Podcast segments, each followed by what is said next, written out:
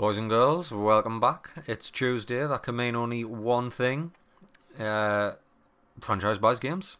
Every Tuesday, your weekly game news roundup by two men with none of the journalistic chops to have afforded themselves the right to have an opinion on this stuff. But between the two of us, 60 plus years playing games, and I think that probably buys us a win.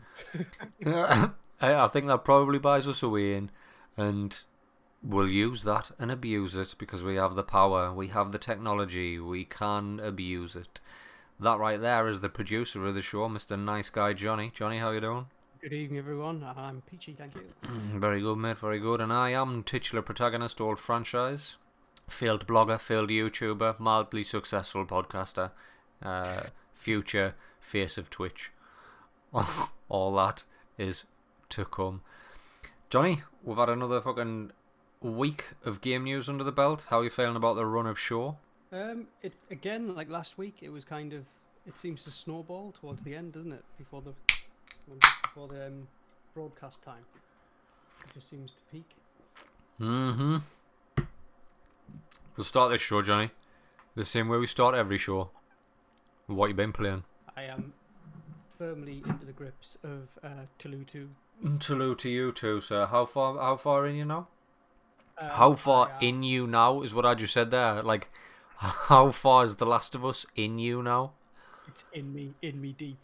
Did you buy the physical copy? Like, oh, I did, yeah. mm, Mm. mm. how many hours you got under the belt? Steel Hardcase Edition. Go.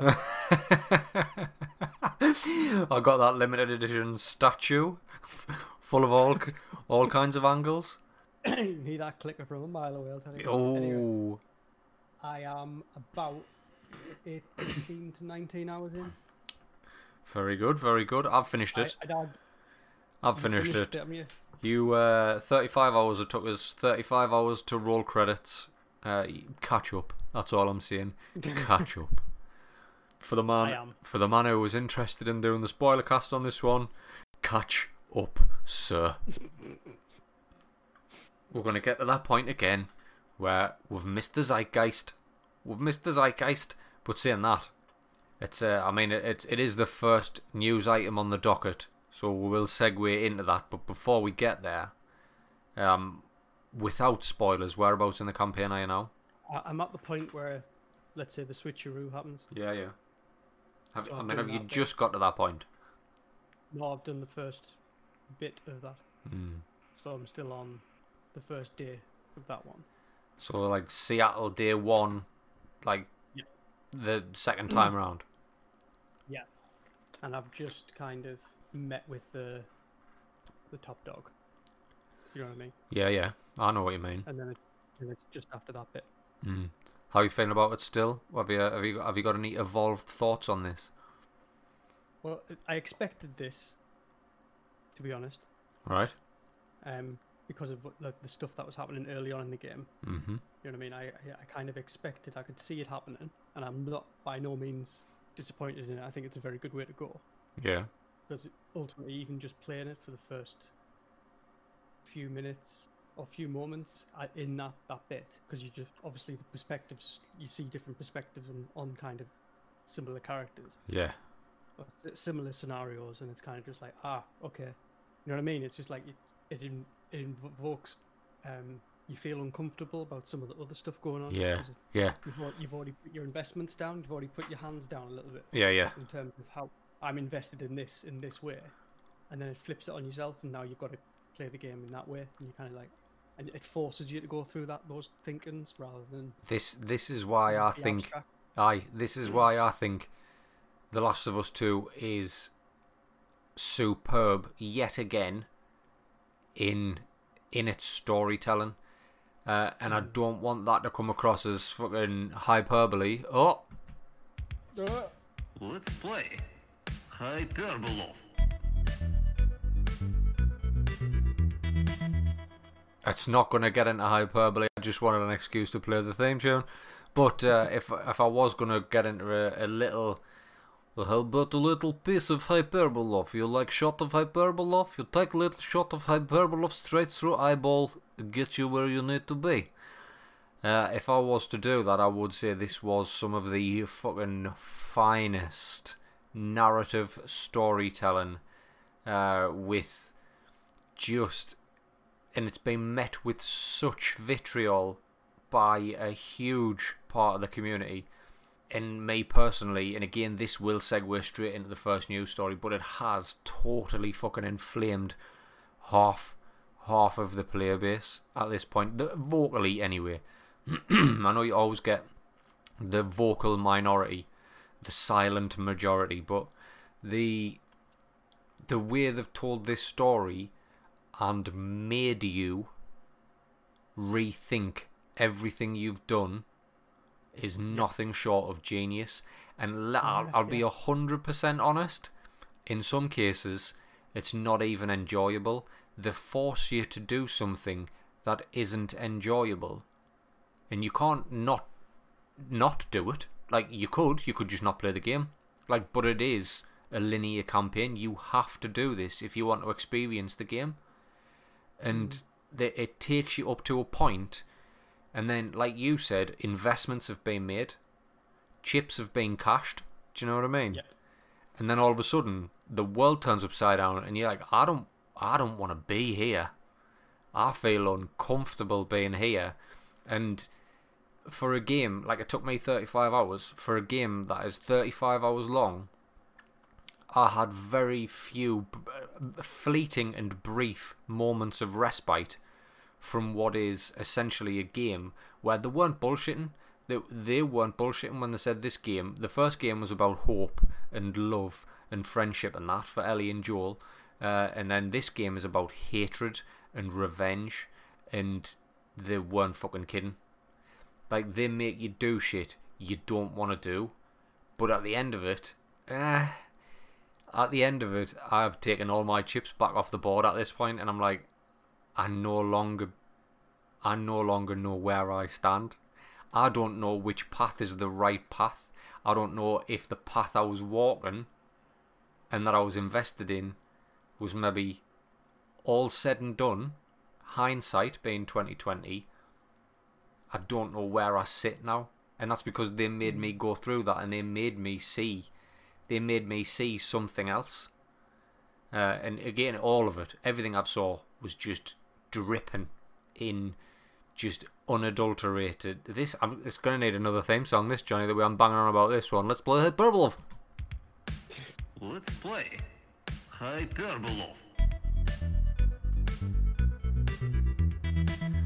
dripping in unadulterated rage and aggression and vengeance and just I can see, yeah I can see why it would cause ructions in the community but moving into the first piece of news on the docket uh, and it's just a fucking sad sad day in the fucking gaming community when a well-known and respected voice actor Laura Bailey who played a character in The Last of Us 2 who goes by the name of Abby for anybody who hasn't played it or anybody I mean I think everybody knows at this point who Abby is.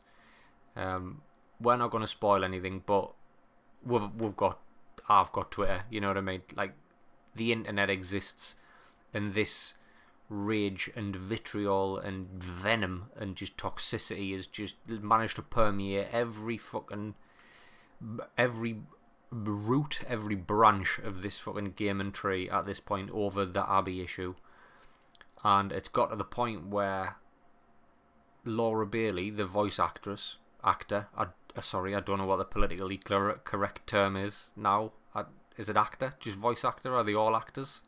I think Voice actor. Yeah. we got away with the term actress. I think we've done away with that. But the uh, the she's received like death threats. She posted pictures of our of our fucking inbox and people commenting on our posts and stuff and actually giving her fucking death threats and the the amount of venom in some of these messages is ugh, ugh, it's uncomfortable. It's uncomfortable to read, and not only that, um, Neil Druckmann, who is the director of the game, works for Naughty Dog, responsible for obviously The Last of Us One as well. Uh, he also posted, um, and it was just people just being just, just disgusting, just literally the worst of humanity. Just, and it's like, are we not past this? Like, are we not past this? Like, it, it gets harder and harder every time to defend the the gaming industry, and you see people putting blanket statements out like who don't play games, who aren't a gamer themselves, but they see these tweets getting massively circulated, loads of retweets, loads of likes, loads of comments. You can't you can't not see it come up on your feed at this point. There's that many interactions between that many different walks of life, just because of the level of fucking disgusting behaviour in these these fucking people. Uh, and, and in- inevitably you see these comments on these tweets from people who aren't gamers who just who just make the assumption that is every gamer. That's what a gamer is. A spotty, greasy, fat, horrible little vermin sitting in some fucking basement somewhere, just just being a troll and just spreading hate. And that's what their image of a gamer is. And then when you've got really high profile people like directors and fucking voice actors sharing this shit, it just gets harder and harder to defend it. Like, are we not fucking past this yet, Johnny? Obviously not. Obviously I not. mean, A, they've missed the point of the whole Yeah. game. It mm-hmm. tells a story. It's entertainment, and granted, this one is going to some very dark corners to almost be a bit of a commentary on what we're like and what we could end up Yeah. Being like. It's just the blatant of missing the point, Yeah. or, and, and unfortunately, proving a point in some cases. Aye. Making a commentary on, on this, and it's just like, wow. Yeah. I mean, it's just. Do you know what it is? There's like, you know, there, will be some there'll be some genuine people who will have felt it that much to talk to, to make those comments, probably going beyond beyond the mark, right? Mm-hmm. They were so invested, and they probably overstepped the mark with some of those comments. And there'll be genuine comments who don't even don't even know what they're talking about and just want to make the comments for the purposes of um incendiary language and inflaming issues, and just to be like to think in the back, then go, "Oh, I started that. That was my comment." yeah, like pride, like an element of pride, like it becomes an accolade or an achievement to be called out for being so fucking disgusting that the person you've aimed it at can't help but address it. And people wear that like some sort of badge or accolade and I've got to, I've got to assume, and again, this is an assumption, and I could be very wrong, but I've got to assume, like the lion's share of these people are young. Like I can't, I, rightful, I can't rightfully see anybody of our age making comments like that. If you if you've come from an educated background, if you've if you've been brought up right, do you know what I mean? Like you don't talk to people like you don't give somebody a death threat.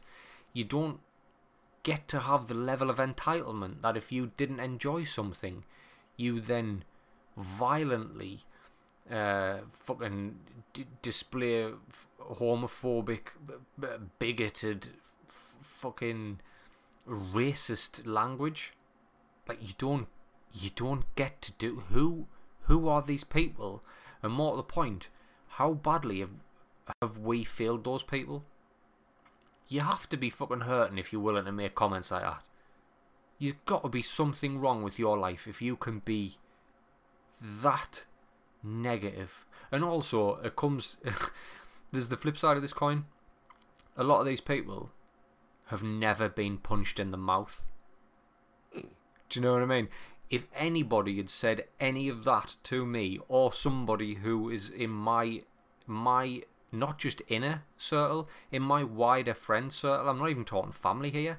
If somebody had said l- things that were on that level of disgusting, I would take it upon myself to punch that person in the mouth. I mean, to put it in context, I'd, I've said things about you which by no means get anywhere close to some of this, and you've punched me before. In the mouth.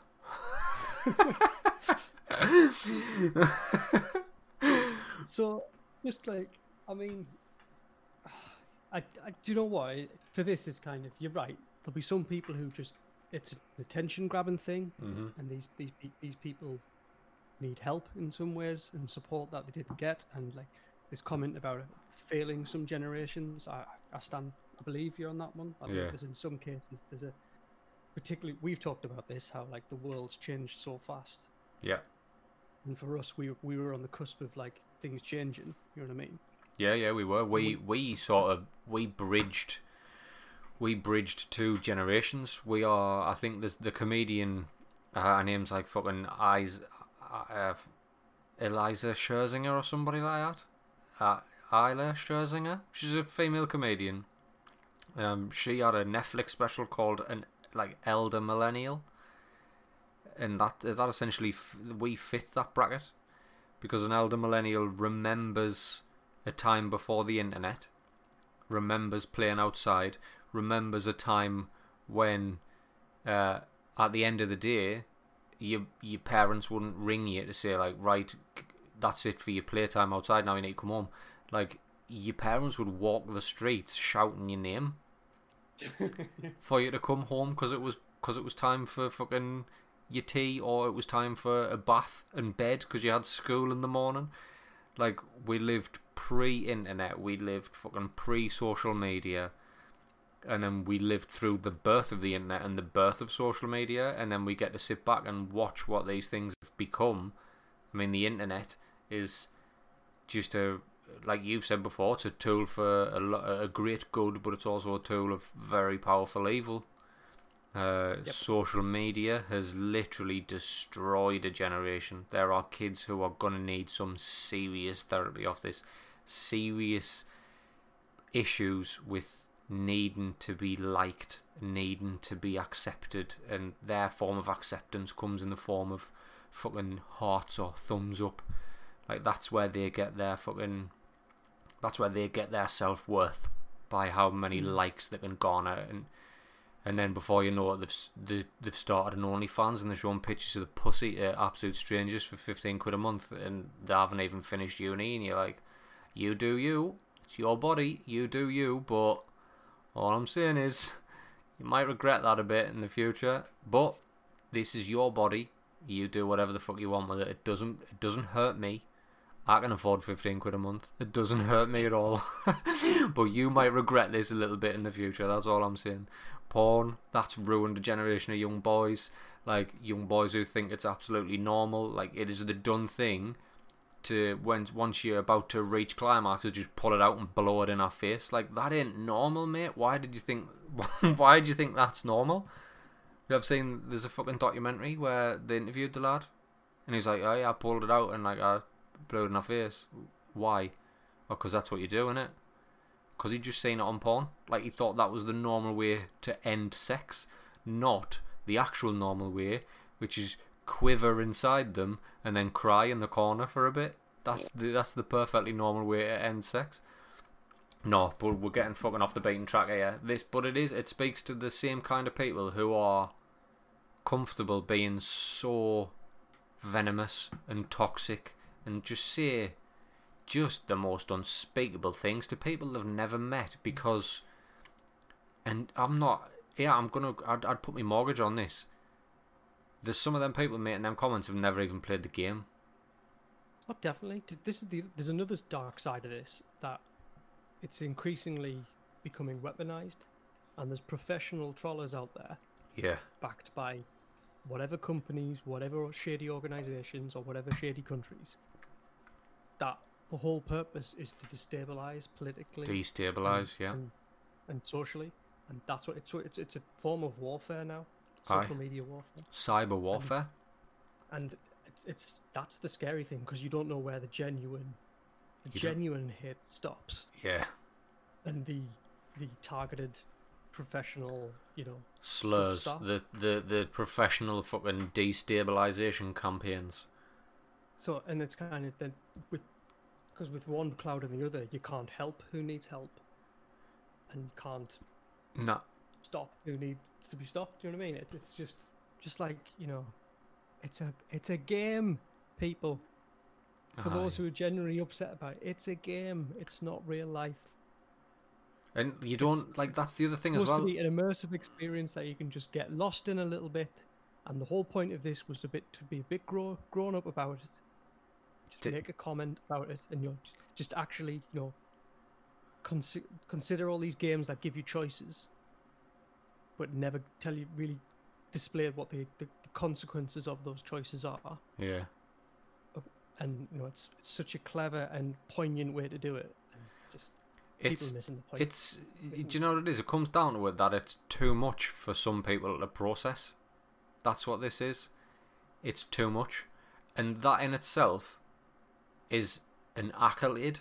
It is an accomplishment that up to this point I have not seen another game do. I think another the uh, the only other game I've seen come this close to uh, to the line where this game crosses it in, in, in many aspects and makes you look at yourself. Uh, there's an element of self reflection in look what you did from an outside perspective. Do you know what I mean? yeah. The only game that comes close to that line of like, oh god, that's a bit close to the bone, was uh, Spec Ops. Did you play Spec Ops? There was a game where it was set in like the uh, a near future Dubai where sandstorms had ravaged it, and you were the the army unit sent in to fucking get a terror. It was called Spec Aye. Ops: The Line. I, yeah, I didn't know. No, no, you didn't. No, you didn't. That game, that that that had um, that was a thinker as well. That that made you face up to some pretty uncomfortable, uncomfortable scenarios. But at the end of the day, this is a game. You don't have to like it. I know people. I know people who listen to this podcast who didn't like the first Last of Us. Thought it was boring for whatever reason, and that's fine. No, you can't please everybody all of the time but you can please some of the people some of the time. Do you know what I mean? It, wasn't meant for everybody to love it. If you didn't, if it didn't click with you, fair enough. Walk away. If their choice in the second game was to take the narrative somewhere else, which they absolutely did, that's this is their game. You get to enjoy their game, and if you don't enjoy it, that's also fine. And yeah, you have a right to voice your opinion on social media if you want to do that. But what you say is, I didn't like that game, and the reasons are X, Y, and Z. You don't find one of the fucking voice actors and send them death threats, or find the director of the game and like send them racist abuse, or send them fucking like homophobic slurs, or send him a fucking de- send him a death threat. Like you've gone wrong there. You've gone wrong. If you didn't like it, fine step away. If in your opinion it missed the mark, fine. Opinions are like arseholes. Everybody's got one. Just have your opinion and get on with your life. Don't demand a rewrite. Don't sign a petition. That's a fucking level of entitlement I have fucking never seen before in my life. I swear to God, somebody fucking comes up to me and demands. The only time I was sort of on board was the Sonic thing. Like that, I could I could understand that when Sonic had like fucking, you know, the pre-do over Sonic, where it looked like a alien knockoff Benidorm Not e- version of Sonic. Even there, even there, just, just, it's not your thing. Write your own Sonic movie. Aye. Draw your own know what I mean? Sonic. Speaking of Sonic, right? If Sonic Two had been released now, right, Yeah. in the, the, day, the age of this internet, right, there'd be effigies of Tails being hung up. Aye. You know what I mean? That, that that's the analogy I'm saying, people. You know what I mean? That's that's the, how ridiculous you are taking this. Aye. Fucking hell, Johnny Johnny the bastard today, like, ain't you? Stern. Stern today. Johnny will move on from that, right? We'll move swiftly on from that fucking toxicity, that venom. Uh, that fucking. We cannot, in this instance, we cannot defend the gaming community. We always have a jibe that this is one of the most fucking toxic communities to choose to be a part of for a fucking global podcast. And we've been lucky enough that we haven't been attacked yet. But if we do, you better believe I'm threatening some people, Johnny. I'm fucking threatening some people. Nah, man, I, I ain't. I ain't. Crack on me days with your life. It's it's no skin off my nose. We'll move swiftly on to the next piece of uh, news, Johnny. Microsoft. Microsoft have been uh, they've had a fucking busy week. We've got um, They have? They have. They've they've announced the date for the event now. So we've got the Microsoft first party event coming up on uh, the 23rd of July. We also have, I'm going to tell you what it is. I'm going to give you the top level and then I'll let you dive into these, Johnny. So the Microsoft news this week. Bum bum bum bum bum. Microsoft news. The event is coming on the 23rd of July. They have I'll stick with the jingles, mate. Right. you, uh, well, you know, I was just giving you something to work with. They've renewed the fable for uh, the, renewed the fable for trademark. they have renewed a fable for trademark. They've renewed the trademark for fable, and they've also jumped into the bidding war for Warner Brothers games, which somebody pointed out on Twitter. Viral Cyrix pointed out on Twitter that uh, franchise buys games did call that one. People will come. People will come to see this. To Cyrix, to all the other listeners out there, people will slowly but surely come to see this. The words franchise buys games are an anagram for the Messiah. Don't bother. Don't bother figuring it out or writing it down. Doesn't just take me at my word as the prophet. The prophet that is the franchise. The prophet, old prophet chise, and I ain't talking about that bank either. The uh, right, Johnny, event twenty third of July, first party games. What you got? Um, I'm sticking to my original one. I think obviously Halo. Yeah. well, Um, we actually got the we got the Halo teaser as well. That was either well, it wasn't last week. It was probably the week before, or possibly even the week before that. I can't remember if we touched on it on the show, but they did fire up the old social media campaign with a Twitter. Well, I saw it on Twitter. It could have been across the board. Um, it was like a recording, and it was a recording of, I believe, the brute from Halo Wars. It was his name Atrox. Atox, Atrox. Halo Wars was too long ago for me to fucking remember that shit. Um, but that I believe so. I think in Halo Infinite, the lead antagonist will be the returning antagonist from the Halo Wars series. That's what that um, clip was about, anyway. So you've got was Halo. Banished. Who? Was it something like the Banished are returning or something? Uh, aye, aye. He was the leader of the ba- not. Was it the banished? I can't. I can't remember. I can't remember because obviously the brutes played a big part in Halo Three. I want to say because the there was like the uprising one and the brutes kicked all the elites out. But ah, I can't remember. Me Halo lore has failed me because it's been that long since we've had an installment I was actually invested in. Um, Guardians was uh, technically and mechanically a fucking masterpiece, but the story was wank. Um, why you'd have a Halo game and base most of the game not on Master Chief, like that's that's what your spin-offs are for. That's what ODST ODST's for. That's what Reach is for. If you wanna if you wanna introduce a new protagonist, you don't give him the star and role in a in a in a numbered Halo installment. That's why Guardians failed for me. Um, and Metal Gear Solid 2. Metal Gear 2 did the same thing with Raiden. And I, I- to be fair, I don't think Metal Gear 2 failed as spectacularly as Halo did in getting people on board. Do you know what I mean? Especially with the Raiden character. But Metal Gear bounced back hard with Metal Gear 3. It did, yeah. We need Halo. We need Halo Infinite to bounce back hard with fucking Master Chief here, to make Guardians uh, an acceptable an acceptable part of the canon. Like, f- f- Brit. I mean, the guy. It was Mike. What's his face? Who did Luke Cage? Mike. Mike. Somebody. Cannot remember. But he did all the motion capture for the for the other character, and I can't even remember fucking his name. That's how that's how much I didn't care about him. But if we're gonna bring Master Chief back, and we're gonna bring um, this Atrox or Atriox, somebody'll have to fact check us on that. Like I've got Google there, but I, I don't care enough. We're, but yeah, returning Big Bad from Halo Wars. Interesting to see him outside of a an RTS scenario. See what they can do with him in Infinite. Well, New microphone from Nice Guy Johnny here. sorry It's uh, audio engineer, producer of the show, nice guy Johnny, finally upping his audio game there, getting that fucking XLR microphone kicking in. It's about time you showed some commitment to this damn thing. You, you're the producer of the show, producer of the show, and you've got me doing the fucking run a show every week. You swine. It's the only way you learn.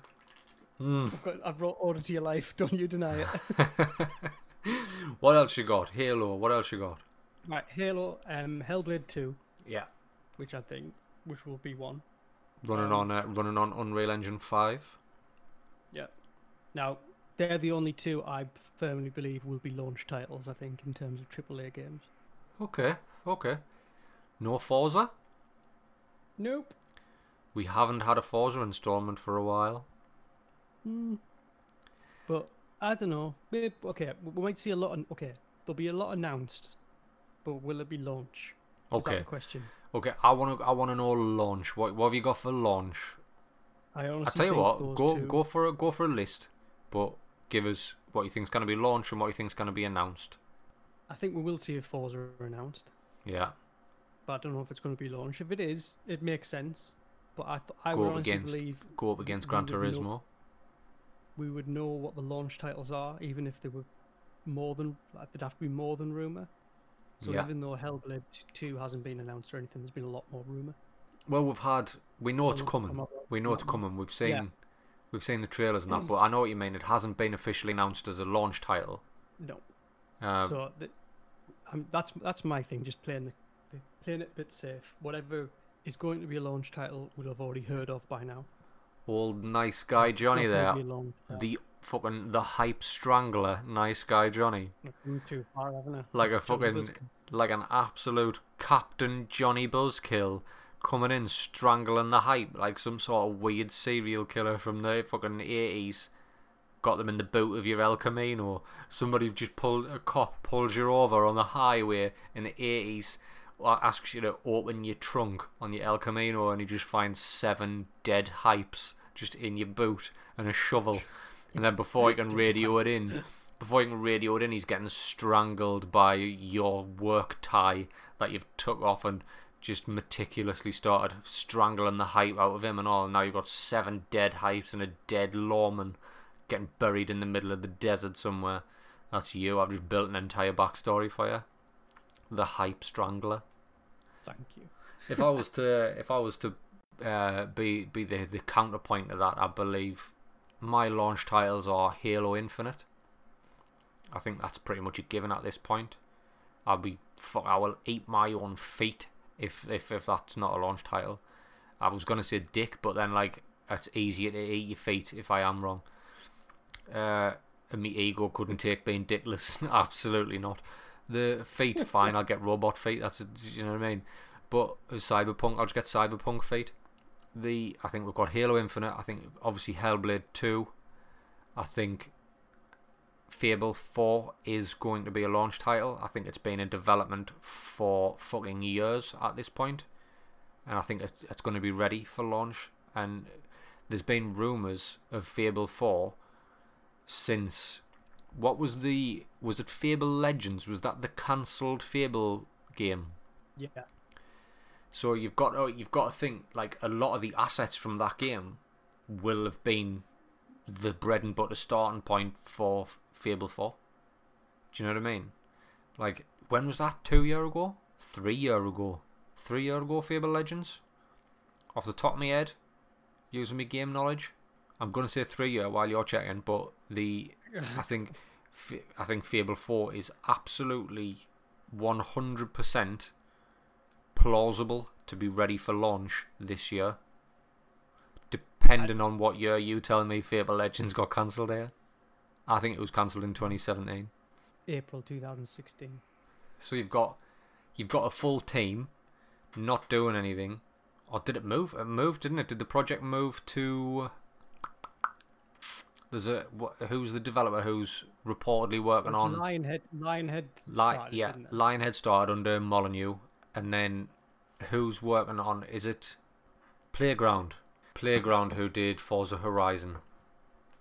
So I think we've absolutely. When was the last Forza Horizon game? And then if you just fucking, the last one we had was Forza Motorsport Seven. Am I right? Seven. Forza Horizon Four, wasn't it? I can't remember the last Horizon because I'm not a big I'm not a big racer fan. Forza Horizon Five Four was 2018. Mm, say that changes things. Who was was a Playground Games working on Forza Horizon Four? Yeah. That changes things then. That that changes my uh, that changes my outlook. I think then yeah, we'll get the announcement of Fable Four, but I don't think two years long enough. Although saying that, fucking how how quickly did fucking Kojima announce Death Stranding and then get it out? And look at the fucking size of that. So That was a while though. That was still a bit of time. I don't know, man. I think it might have only been two from announce- For announcement to come out, it must have been two, three, three year. But you think like the normal life cycle of a game's probably four to build it, the normal build cycle, and then from like conception to fucking going gold is normally about four year. Kojima definitely shaved a year off that. So even even if that, I like, well. aye, even with that, I don't know if if, if you're dealing from a cancellation, you're never in a good position. no, no. But So, I mean, we'll find out soon enough.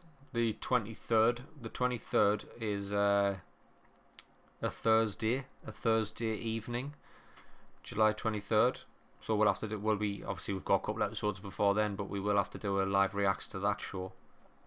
I mean, the, for now, the only thing going back to, to Fable, yeah, and and the, and the thing is, like, there was all these rumors of just like they've refiled their IP or their trademarks with the in inverted commas intent to use. yeah, right? There's two different types of this. You either file a trademark that you're using, or you file a trademark that you intend to use. There's no tick box to say I'm filing a trademark and I'm not going to use this. So it's just legal jargon that someone's looked at. Oh, they intend to use it. Of course Aye. they do. do. You wouldn't file a trademark otherwise. mm, So it's just, it's just been the, the hype's been blown up. I think it's expected of something coming, but if they're only filing trademarks now, I don't know. I just don't know if they.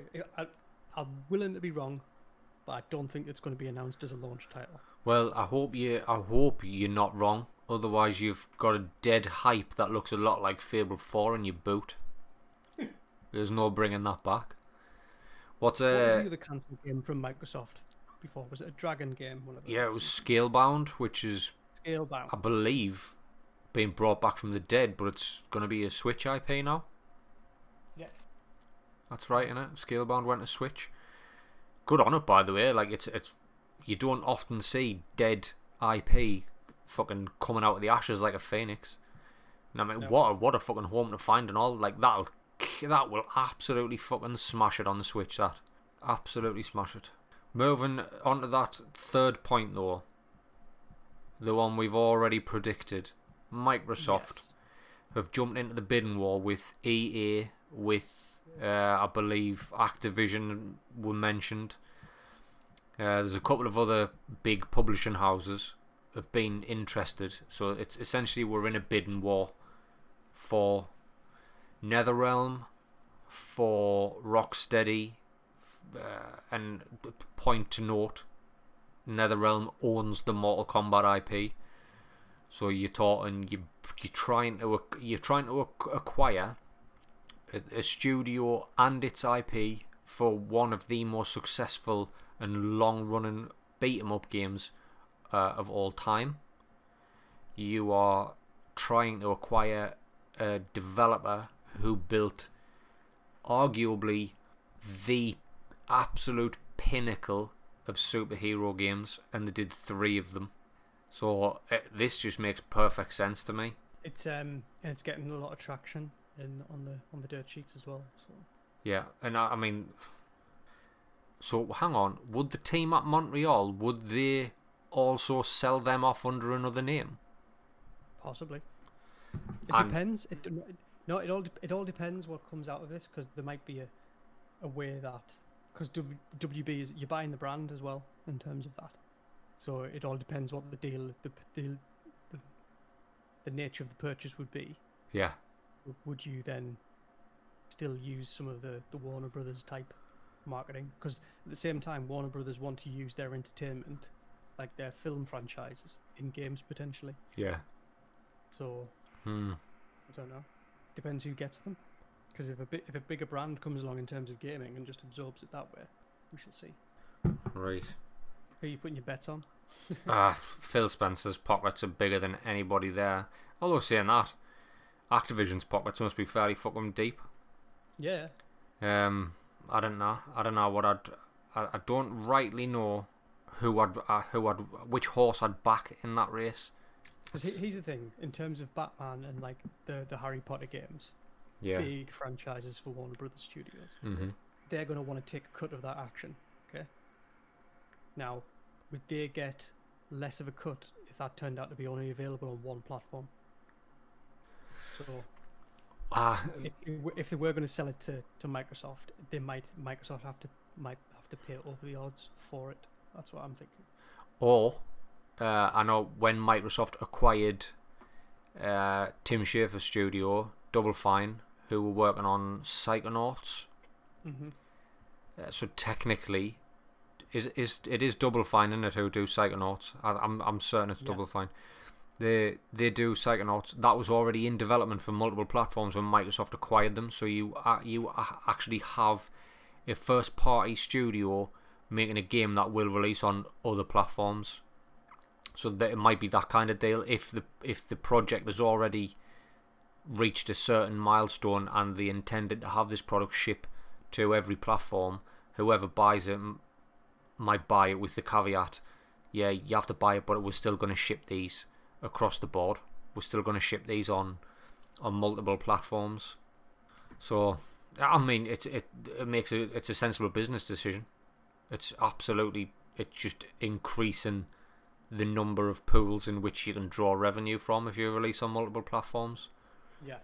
because it, it's not like it's not an IP that was born under your reign either. It- Not while you had it, you sort of inherited this this ginger stepchild that's going to make you an absolute shitload of bank. You know what I mean? Because that Harry Potter RPG, that'll the, the sorry the rumored Harry Potter RPG, that's hit the fucking the, the rumor mill's been swirling on that as well, but we're not going to touch on that one yet. I wanna I wanna see more on that before I commit to any fucking thoughts on that. I'm I'm not the biggest Harry Potter fan anyway. Interesting. It'd be interesting to see if if Microsoft. You'd think Microsoft have they are the cash giant among cash. They are the shark in the pool full of fucking other sharks. They are the big one. They are the megalodon. When in a in Scrooge McDuck's swimming pool of money, Microsoft is that megalodon compared to the great whites that are EA, Activision, who would normally just fucking swallow anybody else up. But Microsoft jumping in there, that's a different beast altogether. Like, that's a that's a different level of fucking disposable income. But we'll see how that one plays out. See how that one plays out. What we've got next on the docket, Johnny? So, moving on from Microsoft. Moving closer to your microphone as well, if you please. Oh, sorry, sir. No. Um, Call yourself an audio engineer. Call yourself a producer. I'm going to let that one slide. Before I spam you viciously on Twitter after this. I'm gonna go on Twitter after this and leave a hateful remark on one of your posts. Um, staying on topic with the new Batman game, Yeah, um, the rumor is that it will this time have more playable sidekicks yeah, and something akin to the Nemesis system from uh, Shadow of Mordor. yeah. Shadow of Mordor and Shadow of War. Shadow of War. Yeah, so essentially we had we have had playable sidekicks before in the Arkham games and the Rocksteady games. There, but they were never they were never a huge part of the story. I think what the, what this rumor is alluding to is not so much have sidekicks. You will have multiple playable characters. You will essentially have the Bat family as playable characters. So this no longer becomes a Batman game. This becomes a Bat under the Batman ba- banner brand, if you like. But you might want to play the full game as Batgirl, or you might want to play the full game as fucking Robin, Red Hood, Nightwing, all of these different members of the Bat family, which is nice. I like that. It's, it, providing they play different enough to one another. Uh, I like that. I like that a lot. And more more replayability there as well. I'm all in on that. And the the Nemesis you're system. the Nemesis system uh, element of it is that was the fucking absolute shining star of the the Lord of the Rings games, which to be honest, I haven't seen many games other than the Lord of the Ring, the two Lord of the Rings games, use that Nemesis system anywhere close to fucking well, or at did Ma- all. did, did Mad Max try it? Mad Max. I'm getting Uh, mixed up now. I know you might be right. Again, Mad Max. It's sitting on one of the fucking hard drives. It might be sitting on two of the hard drives, just woefully fucking untouched. So I can't, I can't speak to that. But there's no game that immediately jumps to mind that employed the Nemesis system the way Lord of the Rings did No. and to have in the nemesis the, the, the if there is an inclusion of a nemesis system that also means there has to be an inclusion of established factions because the nemesis system remembers you and your ties to other things like it essentially builds out a network from you that's what the nemesis system is that's what it does it's a level of ai remembering you for X, Y, and Z, and then like throwing that back at you later in the game. So you've got to think. The the rumor is it's Court of Owls. So you've got the Court of Owls. There's a faction. Uh, Gotham City Police Department, absolutely a faction. Is the Riddler's gang going to be in it? The Joker is is he going to be part of it? Because if this is a sequel to Origins, and not a sequel to one of the Rocksteadies, then we don't know where in the timeline it sits. Yeah. We don't know who's alive and who's dead. Do you know what I mean? Like in the Rocksteady games, we started to get like fucking Azrael and that. There was there was it, it, it was nods that Azrael was going to be playable and like leading into the the Knightfall um, story arc from the from the books. But interesting, interesting. I could, I could see some something like that working definitely. The way I'm trying to think about it, the Nemesis system was good in Lord of the Rings because it gave nameless and slash last like faceless characters an identity Yeah, to the lo- lo- lower league grunts. You know what I yeah, mean? yeah. But there wasn't in terms of that law in the game because you weren't dealing with the major characters that you might see in the books. Uh huh. You know what I mean?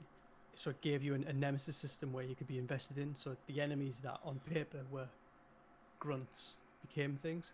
Mhm. Mhm. How do you do that in the bad verse when you've got synonymous villains underneath? You know what I mean? Do you, do you want lower league grunts coming up getting an identity? I don't know. Does it work with when you've already got a, a gang leader, Yeah, a penguin, like the Riddler, like you know what I mean? a, an, an actual super villain. Yeah, un- unless they're tying it into that, unless unless it's interesting in terms of, let's say it is a um, a thing from Origins. If it's about how the the, the rest of the, the the supervillains rose up, Aye, you know what I mean? could so at the beginning, you you've got like Nygma, who's a low league whatever, or Penguin, who's a little thing, and the Nemesis system actually builds them up as supervillains, and then you end the game with supervillains. That's interesting. But won't be again, that that wouldn't be the nemesis system. That would be that would be that would be linear. Like at the That end of the game, linear, yeah. you want the Riddler to be the leader of that gang. You want Edward Nygma to be the leader of that gang. So I don't know. Interesting, interesting. I see it more from a factions point than than a like a, an actual antagonist point. Yeah.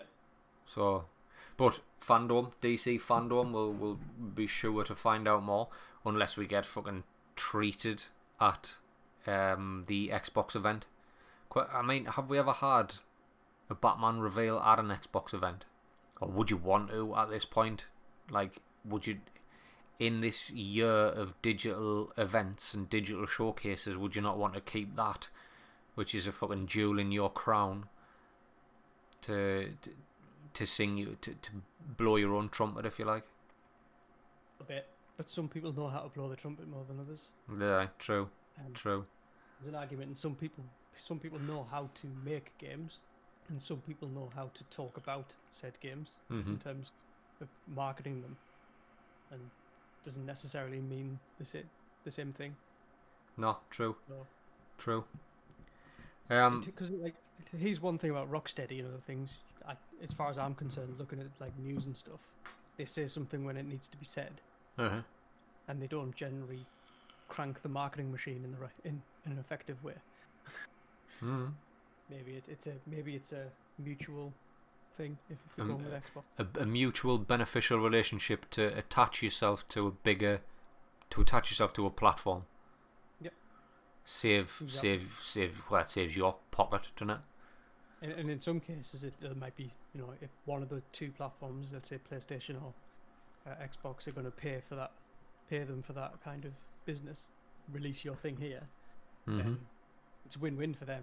Same with Microsoft. I'm sorry, with um, uh, Ubisoft doing the gameplay in inverted commas reveal with Microsoft. yeah aye It was an exclusive, but Ubisoft know that they're going to be on both consoles. So. yeah yeah I mean speaking of Ubisoft segue uh, we have Ubisoft I'm sure it's called Ubisoft Forward which is their their digital showcase coming this Sunday uh, and we did get some news on that dropped today so uh, Ubisoft Forward I'm to pull this I'm to I'm to read a little bit from from Eurogamer so shout out to uh, Tom Phillips at Eurogamer who wrote this Ubisoft's not E3 press conference is due to spill more details on Assassin's Creed Valhalla, Watch Dogs Legion, Gods and Monsters, a newly launched Battle Royale, Hyperscape. That's uh, two words, hype and escape. Hyperscape. That's what they try and do, get it away from me when I'm strangling them. We're also expecting to hear details on the heavily rumoured next Far Cry game following teasers from chatty Breaking Bad and Better Call Saul stars Giancarlo Esposito and Michael Mando. We'd be vastly surprised not to see it there. That's a clever play on word from Far Cry 3. Vaas was obviously the, the big bad in Far Cry 3. Assassin's Creed Valhalla is due to show its first official gameplay after a couple of big trailers and one even bigger leak. That did happen this week. I don't know if you saw that leak, but there was a fairly substantial Valhalla leak. Uh, Gods and Monsters, the next game from Assassin's Creed Odyssey Studio Ubisoft Quebec, is getting a new name and a deep dive on what's changed since E3 last year. And Watch Dogs Legion, which is still not out, will show us what's been going on in London since the last time any of us were able to go and visit. A couple of points to pick up on on there. They've told us what we are getting. Valhalla, which we have to. They have to do that. That's that's the flagship Assassin's Creed. Watch Dogs Legion, which actually they've done the Cyberpunk, so they've allowed a load of game journals some hands-on with Watch Dogs Legion. Uh, they've they've NDA'd them, and there is uh, an embargo, which will be up very shortly. So it'll probably the very much the same way they did it with Cyberpunk. I think at uh, Ubisoft Forward on Sunday, they'll come out and say, right, we've had actually the game's been in the hands of a lot of the journalists, uh, and if you go to your favourite outlet now, you will be able to read what they thought about it. I think that's going to happen exactly what they did with Cyberpunk because I've seen a lot of people tweeting about it already. So we see what's happening with Legion. Gods and Monsters is an interesting one because they just it sounds to me like they're just doing a full rebrand on that, giving it a new name and stuff like that. Um, and obviously Hyperscape. I know Hyperscape's already in open beta, and I've I've seen a lot of clips of that. There's some big streamers already playing that, and it looks it looks fairly decent if I'm honest. A, a lot of verticality in that game compared to your standard battle royale, compared to your big three at the minute of uh, Apex, which arguably has some verticality. Uh, Modern Warfare, none outside of a tall building or a helicopter, and um, Fortnite, which ver- you create your own verticality. For, uh, anytime I play Fortnite, within three minutes, if I'm in a battle and I've just about just about managed to find the button to put a fucking wall up in front of myself, some idiots built fucking Nakatomi Plaza in front of us in like seconds. So you create your own verticality there, but that that game, I'd like to see more on Hyperscape. Uh, Far Cry. What was the last Far Cry you played? Three. Three. You've missed a couple of good ones there, actually. Far Cry 4, was very much just Far Cry 3.5 to me. Far Cry 4 didn't really fucking move the needle at all. Far Cry Primal, decent, but again, it was it was just more Far Cry. Far Cry 5 was superb, absolutely superb, and again, I think Far Cry 5 was more superb because um, Ubisoft seemed to have this knack for the ability to create truly like characteristically and in personality wise deep antagonists. Original just really well fleshed out antagonists. It's all about the bad guy.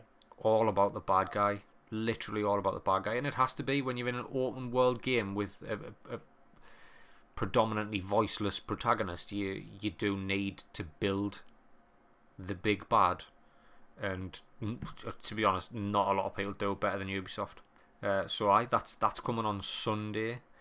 Watch Dogs two, if you tune in and watch Ubisoft Forward, if you log into your Uplay account during the show itself, uh, you will be gifted Watch Dogs two for free on PC.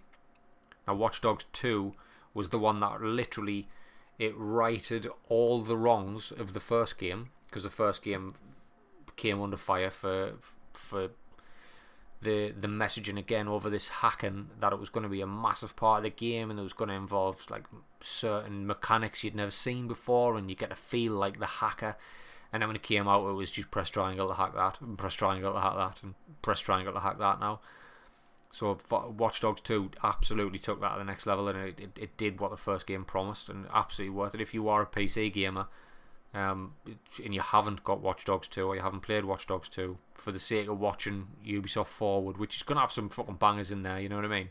Valhalla. Uh, even the unannounced stuff, do we get to see any more this Rainbow Six Siege Quarantine or Rainbow Six Quarantine, whatever they want to call it? Like, there's there's enough there that we have announced, but I don't want to get hyped over what wasn't announced.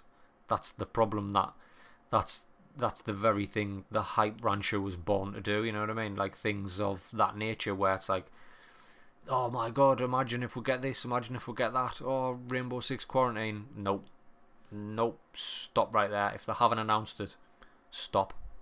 I don't want to even talk about it, and you shouldn't be talking about it because you will just hate them for not talking about what you thought they were going to talk about. So, good old hype rancher will step in, and if that doesn't work, he's got a mate who strangles. So Go easy.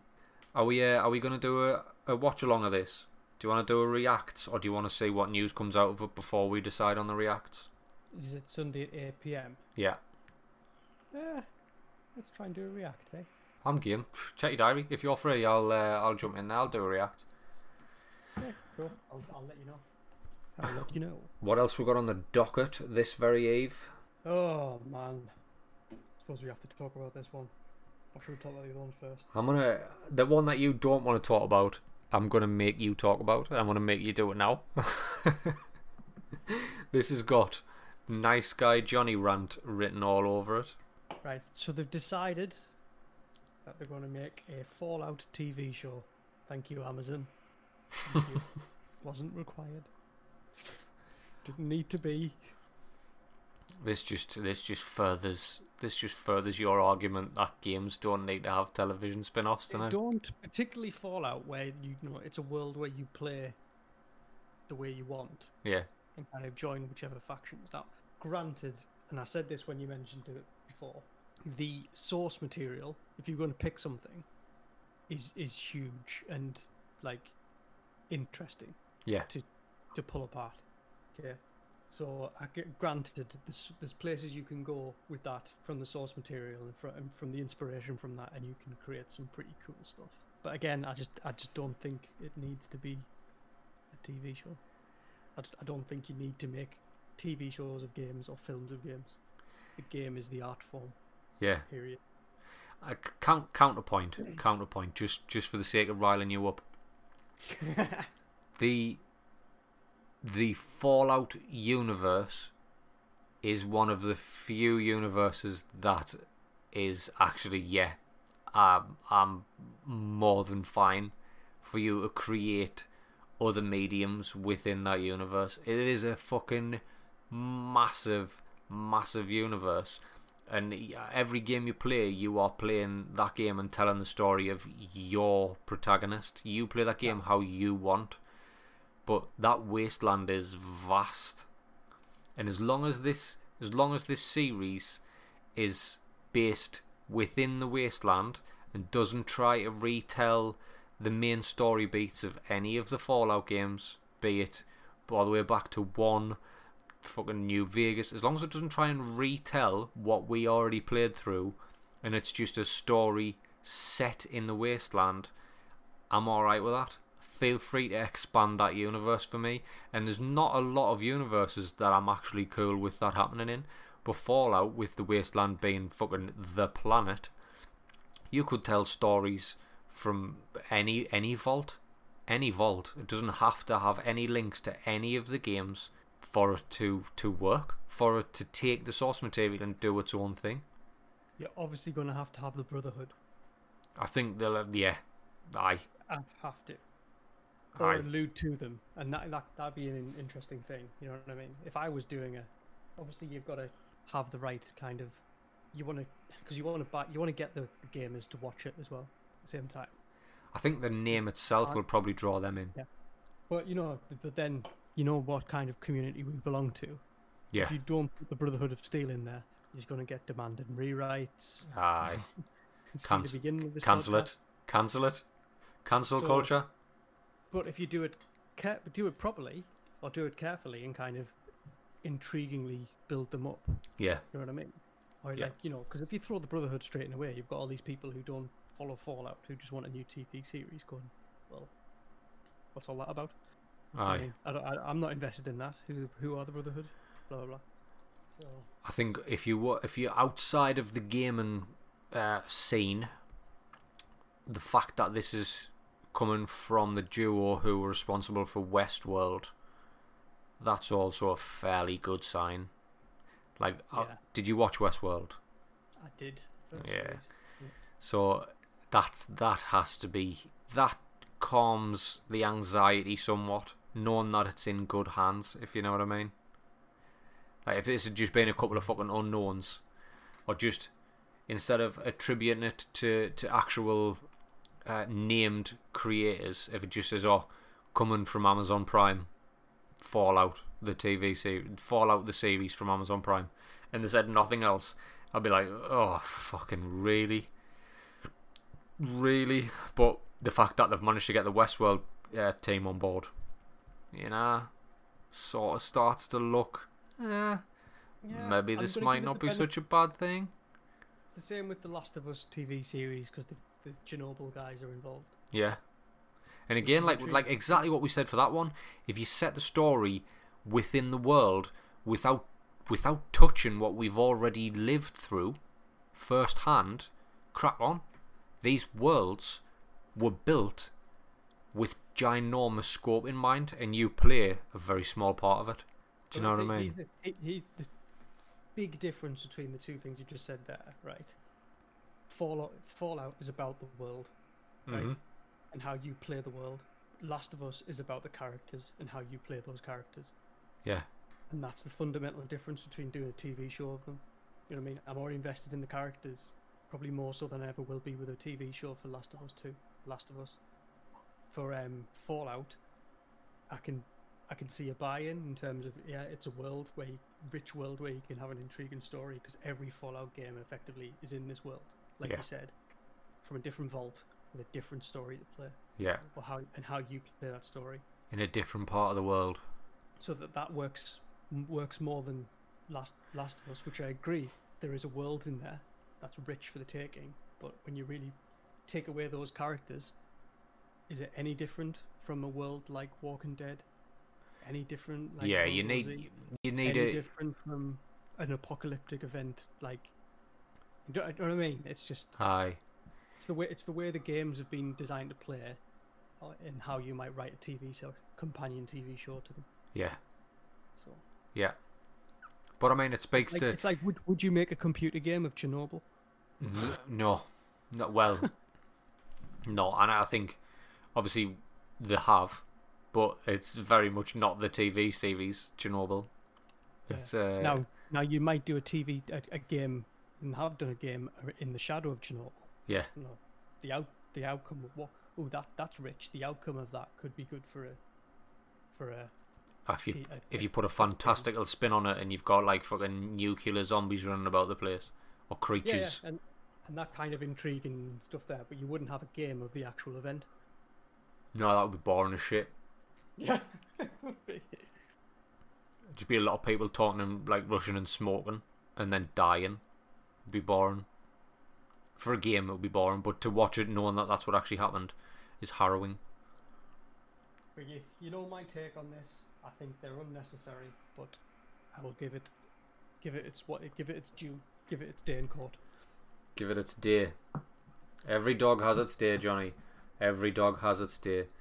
The last thing we have on the docket for this week uh, Kingdoms of Amalur Re Reckoning has been announced. THQ Nordic. THQ Nordic, you absolute icons. You are, without a shadow of a doubt, the biggest gamblers in the entire game industry, and the industry itself is better for it. THQ Nordic, whatever the fuck they were called before, I can't even remember. They bought the name THQ, and they were like, right, we'll use that. We'll just stick the word Nordic on the end. They bought pretty much every property that nobody wanted anymore. Just on the guys that, alright, we'll buy that, we'll do just enough and then release it. And they do it to enough titles that actually making bank.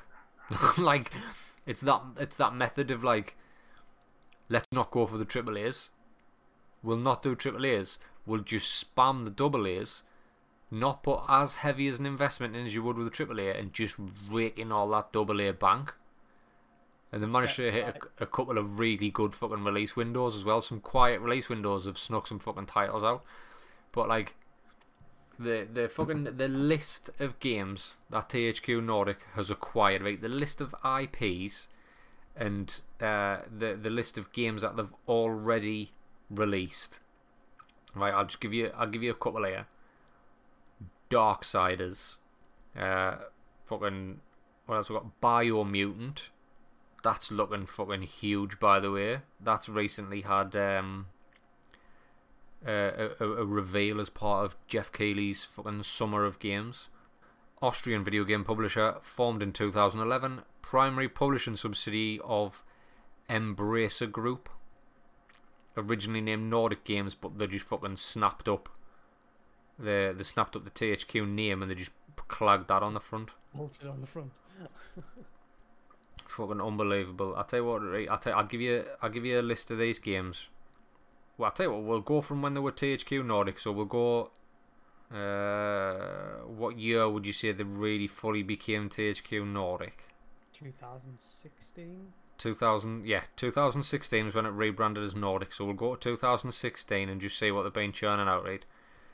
Battle Worlds Chronos, The Book of Unwritten Tales, MX vs ATV, uh, This is the Police, Titan Quest, Darksiders, War Mastered, We Sing, This is the Police, De Blob, Darksiders War Mastered, Neighbours from Hell, De Blob 2, Sine Mora, Snipers vs Thieves, Puzzle Pests, uh, Baja Edge of Control HD, Sine Mora, The Guild 3, Battle Chasers, Hustle Muscle, Sphinx and the Cursed Mummy, De Blob again, Titan Quest, Black Mirror, uh, This is the Police again, Spellforce, Rad Rogers, De Blob 2 again, The Raven Remastered, MX vs ATV's back again, Wreckfest, Red Faction Guerrilla, Remastered, Darksiders 3, um, uh, Book of Unwritten Tales 2, Darksiders 3 again, Darksiders War Mastered again.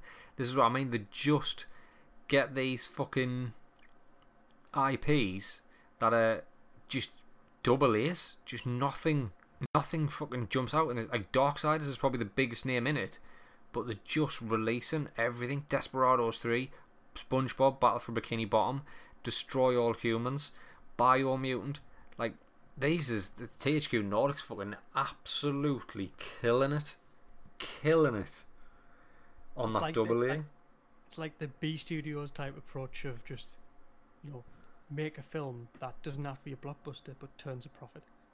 You know I mean, yes, as long as it Yes. turns a profit, you, that's fine. It's like flipping houses. buy a house, make a profit, move on, buy a house, flip, and you do that enough times in a greater expanse of, um, in multiple, multiple, multipleness. You know what I mean? I can't even get my word in plurality, and you make your money. I mean, in some 100%. terms, maybe they've got the right model because is the AAA format of spending years making a game sustainable anymore? yeah. Aye, unless you've already got that fucking bank behind you, it's not sustainable. It's absolutely not sustainable. So, in true THQ Nordic fashion, fashion, they bought the IP for Kingdoms of Amalur, which came out just to a lukewarm reception.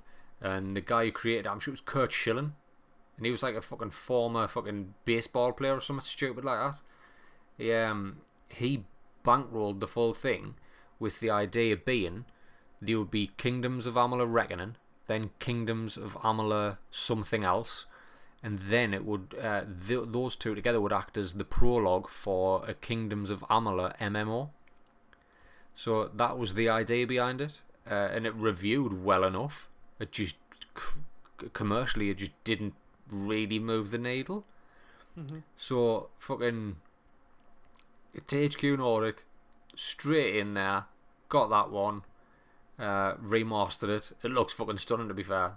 It, they've they've done a good job on the visuals, and I said this on Twitter today, right? Like the amount of promise that Kingdoms of Amalur had, and the the reception to it critically, and for the people who did play it, like it was phenomenal. Like that was the general, not phenomenal, but let's call it fucking very good. For that not to hit when everything said it should, could this be? Could THQ Nordic have bought an absolute gem here? And could the relaunch of Kingdoms of Amalur, could that be the Nickelback? This is how you remind me of the game industry, where the first time it came out, it was like, oh, this is really good. Nothing. Then uh, later down the line, they release that same thing, and then it just blows up. Do you know what I mean? Could this be one of those instances? And would could this be? Could this be the the doorway to Kingdoms of Amalur sequel and the MMO that was originally intended back in the day? Gamers are fickle these years. These, this time, Weird time to drop it. Weird time to drop it. it is a weird time to drop it, but like there is so many remasters coming out. Isn't? Aye. Yeah. Yeah. Here's here's the thing: a new console delivery, like a new console cycle, very rarely has a barnstorming selection of games to jump on straight onto. There's Mm. always a lot of filler. Aye. You're relying on your third party, aren't you? But because gamers are so nostalgic, this is where the year of the remaster comes back, and do the remasters actually plug that gap? You can play your favorite games remastered and shiny. Because I think there's there is a stick there is a point our, our our mutual friend who likes personality. Yeah. A big sticking point for him is graphics, Aye, it is. Aye. and, and the, once you cut like it's like going back and watching like Driver is a hell of a game, but could I play that on the original PlayStation? These after playing GTA Five, probably yeah. not. Yeah. Yeah. Yeah. So there's a barrier to that. So if you can re-release it with improvements, gamers are more comfortable to play that game again. Maybe Like as long as as long as you leave anyway. if you get it to leave those dirty sexy knickers on but you put a brand new dress on it. Like do you know what I mean? Well, I'll probably have a go at that, Johnny. I'll probably have a go at this Kingdoms of Amalur. I'll jump on if I've got the Destroy all humans. I'm well interested in. I, I, I, I'm not gonna lie. I've saw, I've saw enough of that for us to be like, this is terrible and amazing, and I just want it. Like that's the level of shit that I want right now. Like I thought maybe Battle for Bikini Bottom would have done it, but it's just uh, kind of, kind of bring myself to do that. So it's gonna have to be destroy all humans, isn't it? That bio mutant though, I don't know if you've seen. Have you seen any of the Biomutant? No. Um, literally every piece of press footage or stills that I saw of Biomutant featured the protagonist, which looked like this little fucking heavily armed ferret, beaver, rabbit, fox thing. Just this weird thing. And I thought that was your protagonist. But like the more they've released in this in this press junket with Geoff Keighley, like that isn't even the protagonist. That's one of the many different races that you play, and this game actually looks more like an RPG, and it it looks fucking absolutely phenomenal. so Biomutant, like, don't fucking sleep on this one either. Like it all, it always looked intriguing, but that was the fucking that was the first layer of the onion on Biomutant. So uh, don't don't fucking sleep on that one. Do not sleep, and that's still to come in 2020 and all. But whether or not that's going to launch this gen or next gen or who the fuck knows? Who the fuck knows? But it sounds like they have a business model at THQ Nordic which is working. And That- well, they are. can They're killing it. Can only benefit the gamer. You know what I mean? Because it allows them to do more. and I don't I don't know where they're getting all this bank from to buy all these IP, but if THQ Nordic is out there listening, you absolute fucking cowards, hurry up and buy Legacy of Kain, bring Ah, back. Soul Reaver, bring back Legacy of Kain, the original one. What was the first one called? It was called Blood Omen. Bring Blood back Omen. Blood Omen. Remaster Blood Omen. Bring me back Legacy of Kain. Bring me back Soul Reaver. Raziel. shit five times over. I would. I'm. I'm ready. I am ready to get back into the world of the Legacy of Kain. Just in fact, just remaster the first one and remaster Soul Reaver. I'm done. I'm done. give us the give us the ultimate remaster of Soul Reaver though. Put one and two in there, or just do the collection. Do the collection. Blood Omen, Soul Reaver, and Soul Reaver Two. Cowards. Fucking cowards.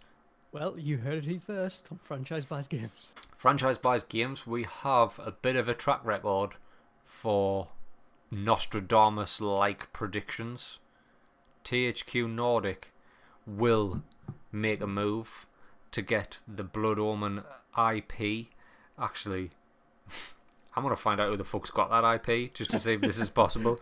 Because there's some people, ahead of you. there's some people who just won't fucking uh, who won't part with that at all.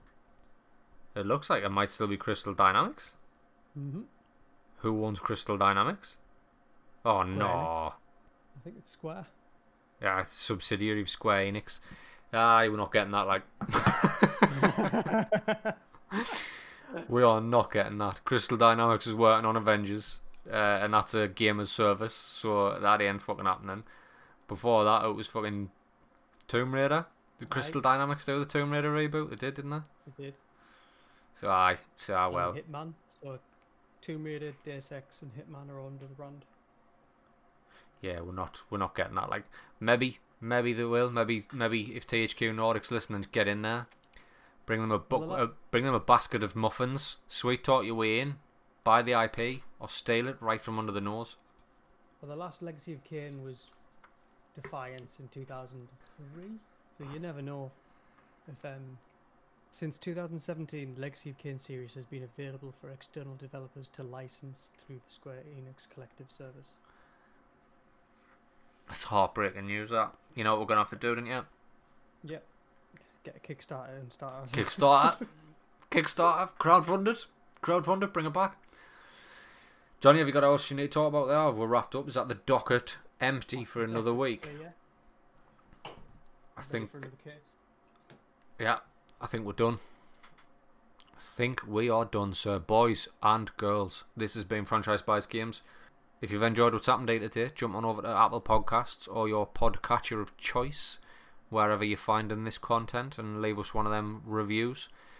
Get them algorithms to pick it up and spread it far and wide like some sort of weird fucking mm, uh, fungus based disease turning people into bloody clickers, but instead of clicking, all they do is talk about how good franchise buys games is. We are available on the social networks Instagram, Facebook, Twitter. search for the franchise or franchise buys games. You find it under under either of those, and uh, just keep spreading that good word. Keep spreading that good word. Get in touch. We've had some actually. I need to share some. We've had some fan art in Johnny. We had some fan art. Uh, one for Hyperboloff, and one for the Sky Panthers. So I will have to share them on Twitter at some point in the very near future. But boys and girls, be nice to each other. Play play nice. If you're one of these people who's been sending death threats, let's uh, let's stop being fucking silly little nilly muggins, and uh, let's just fucking grow. Uh, let's try and let's try and make this fucking community. Let's try and reclaim the community from these fucking idiots. Because that's that. That's not what we're, what we're about. That isn't who we are. That's not what we're about. And we're trying to.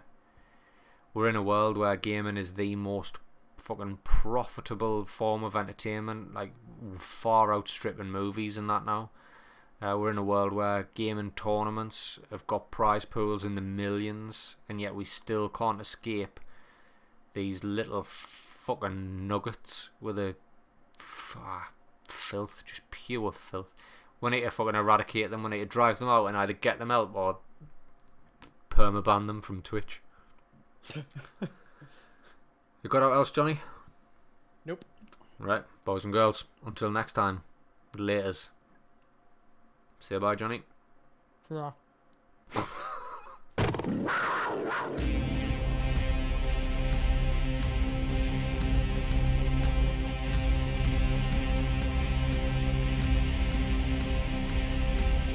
Gay Panthers.